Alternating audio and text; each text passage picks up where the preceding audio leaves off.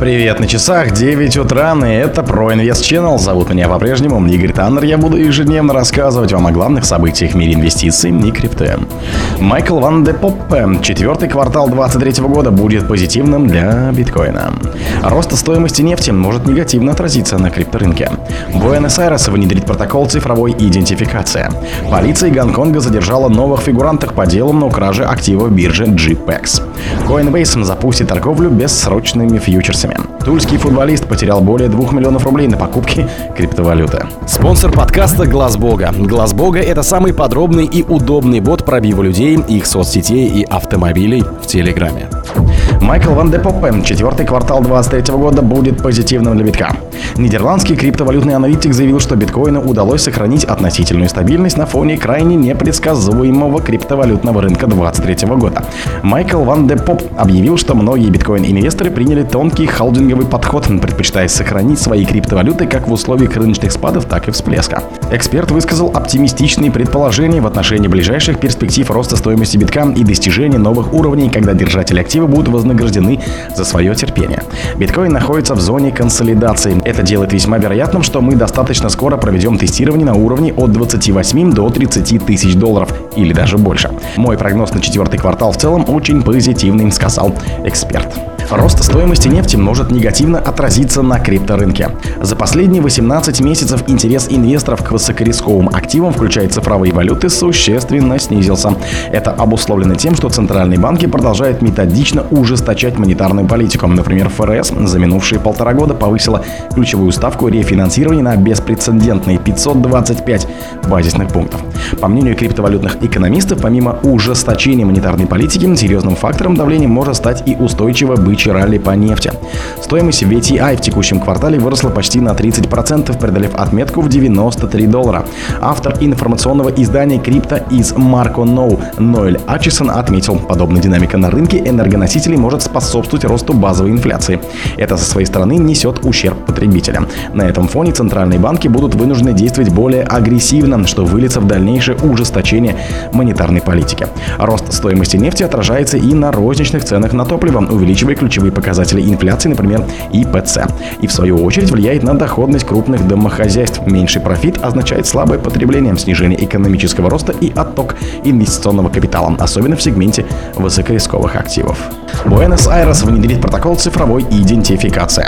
Буэнос-Айрес внедрит протокол цифровой идентификации Quark ID на базе блокчейна. Он предназначен для упрощения доступа населения к государственным услугам.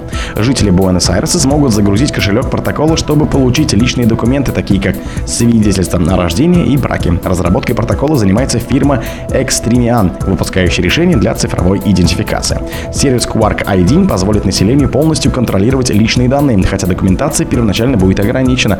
Правительство Буэнос-Айреса планирует поэтапное введение различных инструментов в сервис. Уже с ноября граждане смогут получить доступ к справкам о доходах, сертификатам об окончании учебы, прочим документам для подачи заявлений на получение пособий. Для получения доступа необходимо будет пройти стандартную процедуру «Знай своего клиента» для проверки личности, чтобы создать кошелек Quark ID. Quark ID охватывает более 2,5 миллионов пользователей за счет расширения списка доступных учетных данных.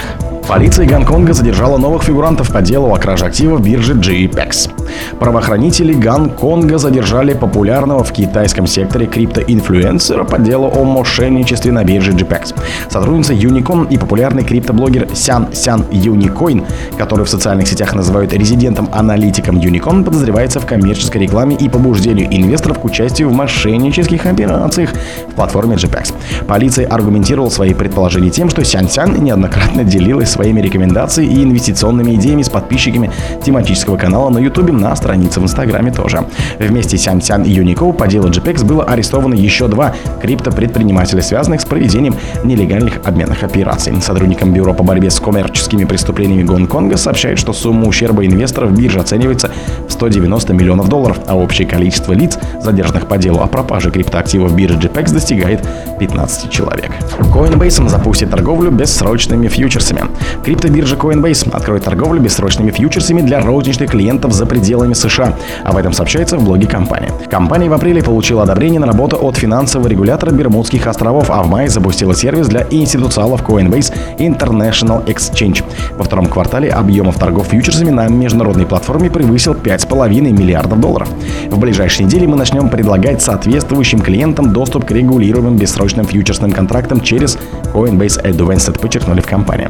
По данным американской фирмы, около 70% торгового оборота криптоактивов приходится на рынки деривативов. Мы стремимся сотрудничать с мировыми регуляторами высокого уровня для создания регуляторного фреймворка, который позволит криптотехнологиям непрерывно стимулировать инновации, отметили представители Coinbase. Тульский футболист потерял более 2 миллионов рублей на покупке криптовалюты. Футболиста тульского арсенала Алексея Померка обманули более чем на 2 миллиона рублей, когда спортсмен попытался купить крипту через своего друга, другого футболиста.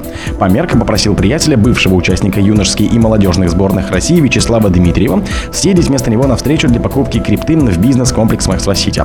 Футболист передал коллеге 10 тысяч долларов. Тот приехал в ресторан Бамба Бар, куда должен был зайти продавец криптовалюты. Продавец, который назвался Ислам Ислам приехал и сделка завершилась успешно.